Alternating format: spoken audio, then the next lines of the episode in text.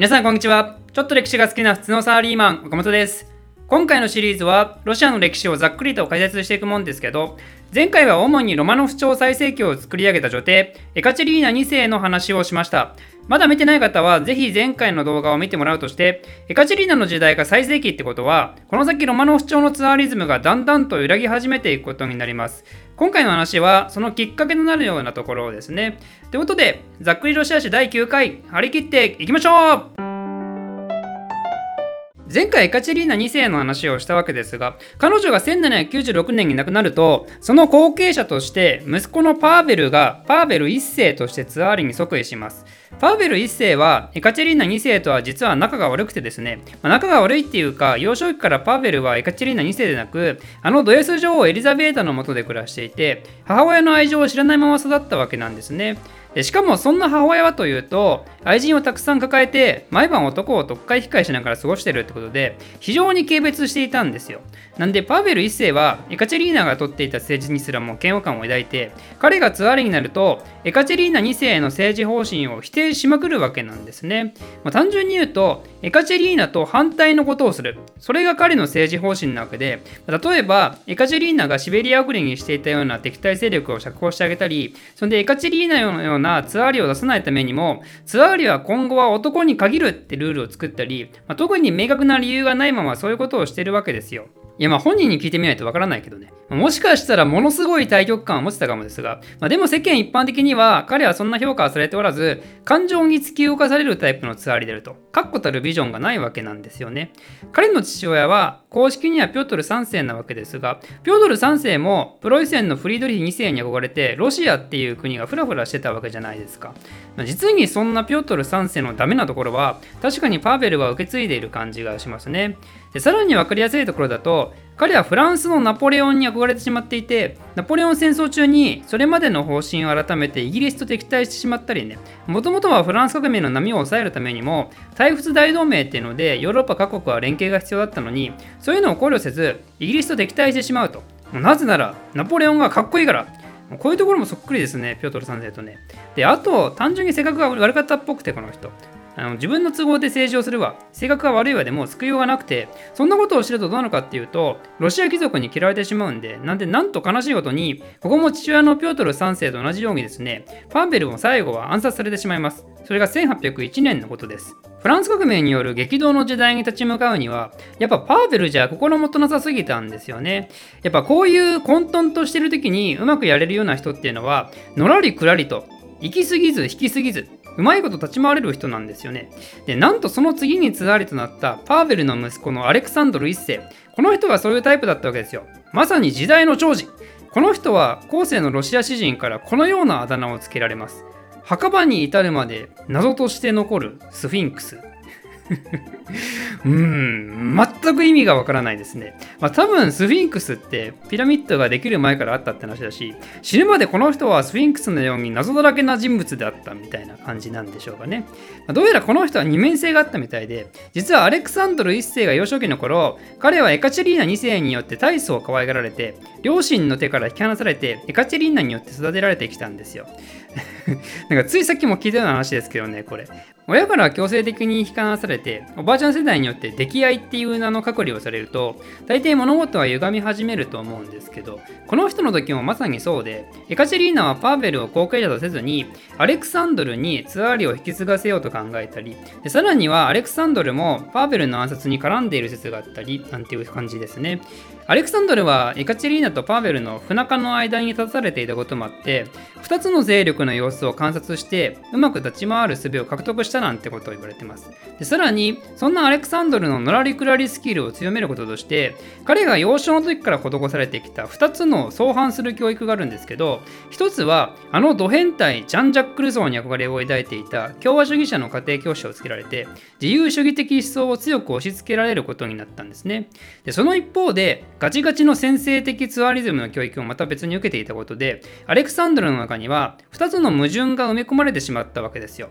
こういう生い立ちがあったからこそ、なのかどうかは分かりませんが、アレクサンドル1世はツアリとなってからも言葉と行動が相反するような行動を繰り返して、そしてそれがなぜかうまいこと言って、彼はロシア史上大変大きな成果を出すことになります。その話はもう少し後にしますが、まずその前に当時のヨーロッパの状況を説明すると、彼がツアーリになっていた時代っていうのは、ちょうどまさにナポレオン戦争の真っ只中で、軍神ナポレオンがあれよあれよと他の国を倒しまくってヨーロッパを支配する勢いだったわけですね。ナポレオンの話は今話し出したら終わらないんで、まあ、よくわからない方はざっくりフランス史のシリーズを見てください。フランス以外の国はそれに対応するために対仏大同盟っていうものを組んでいたわけですけどアレクサンドルも対仏大同盟に加わってナポレオンと一度大きな戦いをします。それがアウステルリッツの戦い。通称三帝海戦です。三帝っていうのはすなわちフランス帝国オーストリア帝国そしてロシア帝国ですね。この時ロシアはオーストリアと組んでフランスと戦ったわけなんですが、これにはですね、あいにくロシアはボコボコにやられてしまって、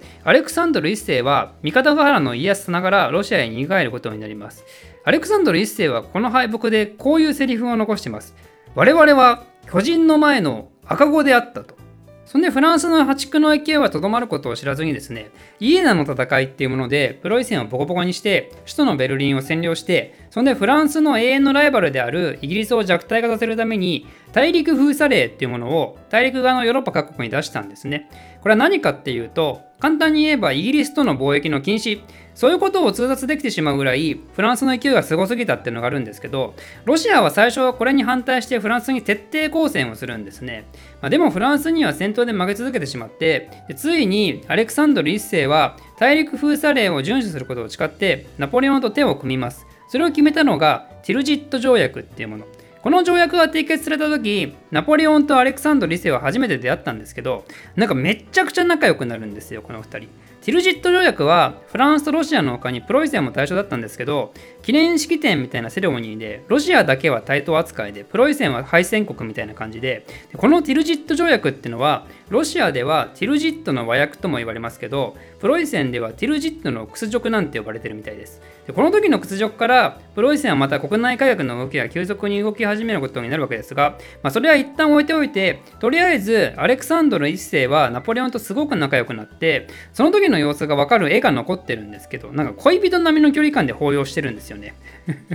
これ見ると完全にできてますねこの2人。ナポレオンもアレクサンドル1世とは意気投合したと思ったはずでこの後彼はアレクサンドル1世の妹を奥さんとしてもらえないかと打診をしたんですけどでもそこはさすが自分の心に矛盾を抱えて生きているアレクサンドル。ナポの兄弟がそう言うならバッチリ検討するぜ!みたいなことを言いながらずるずると後延ばししてでリマインドが来てもうーんまだちょっと検討中だぜ!みたいな感じで結論を出さず最終的にやっぱダメだぜ!っつって突っぱねると。結局コルシカ島出身の田舎者。皇帝戦勝者に大事な妹はやれんってことなんですね。あれだけ仲良さそうに抱き合わせたのにね。でしかもアレクサンドル、ティルジット条約で約束した大陸封鎖令も結局破ってイギリスと密貿易してるしね。これぞ野良リクラリ男。スフィンクスとはまさにこのことである。もちろんそんなことされると、ナボ様からしたらロシアへの心象悪くなりますからね。これらロシアへの不信感がきっかけとなって、ついにナポレオンはロシア遠征を実施します。絶対絶命のロシアって感じですが、しかし、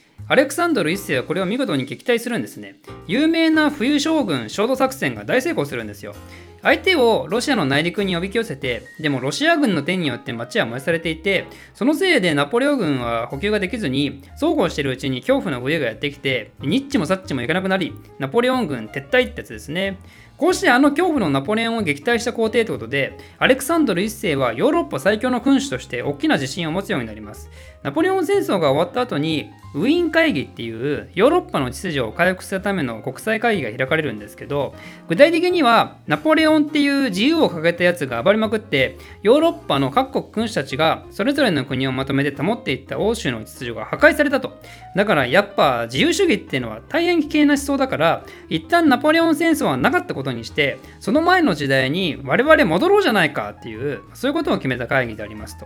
でそのウィーン会議の中でアレクサンドル1世はとても大きな構想を打ち上げます。それはヨーロッパ各国が一丸となってキリスト教の博愛の精神に基づき一致団結して戦争のない平和の世の中を作っていこうではないかというもの。もう我々は古来より戦争しすぎであると。でもせっかく宗派はおのおの違いどキリスト教っていう素晴らしいイデオロギーを共有しているのであれば我々ならばそんな世界を達成できるであろうと。立派ですね。立派なこと言いますよねアレクサンドル一世でもねこれには他の国の人たちはすごい調べてるんですよ。なぜならこの時点でロシアってやっぱ勢いがあったわけで欧州随一の列強だったんでねそんな国がそういうことを言うってのは基本的に裏があるだろうと。でしかもアレクサンドル1世はナポレオンのモスクワ遠征の時に燃えるモスクワを見てなんか目覚めたらしいんですよね。ものすごく強い信仰心に。でそれで当時としては異常なくらいの神秘主義に陥っていったみたいでだからアレクサンドル1世の平和構想もなんか思想やばいやつがやばいこと言ってるよみたいな感じだったらしいです。まあでも結局そのヨーロッパを平和にしていきたいねっていうのは一応いくつか形にはなってそのうちの一つが新生同盟って呼ばれるやつ。アレクサンドル1世が訴えてプロイセンとオーストリアと結んだ紳士協定ですね。あとはその3国にイギリスを加えた4国同盟。で後にフランスも加わって5国同盟となりますが、まあ、そういうのも結成されることになります。さらに言うとナポレオン戦争の後にポーランドがついに復活をして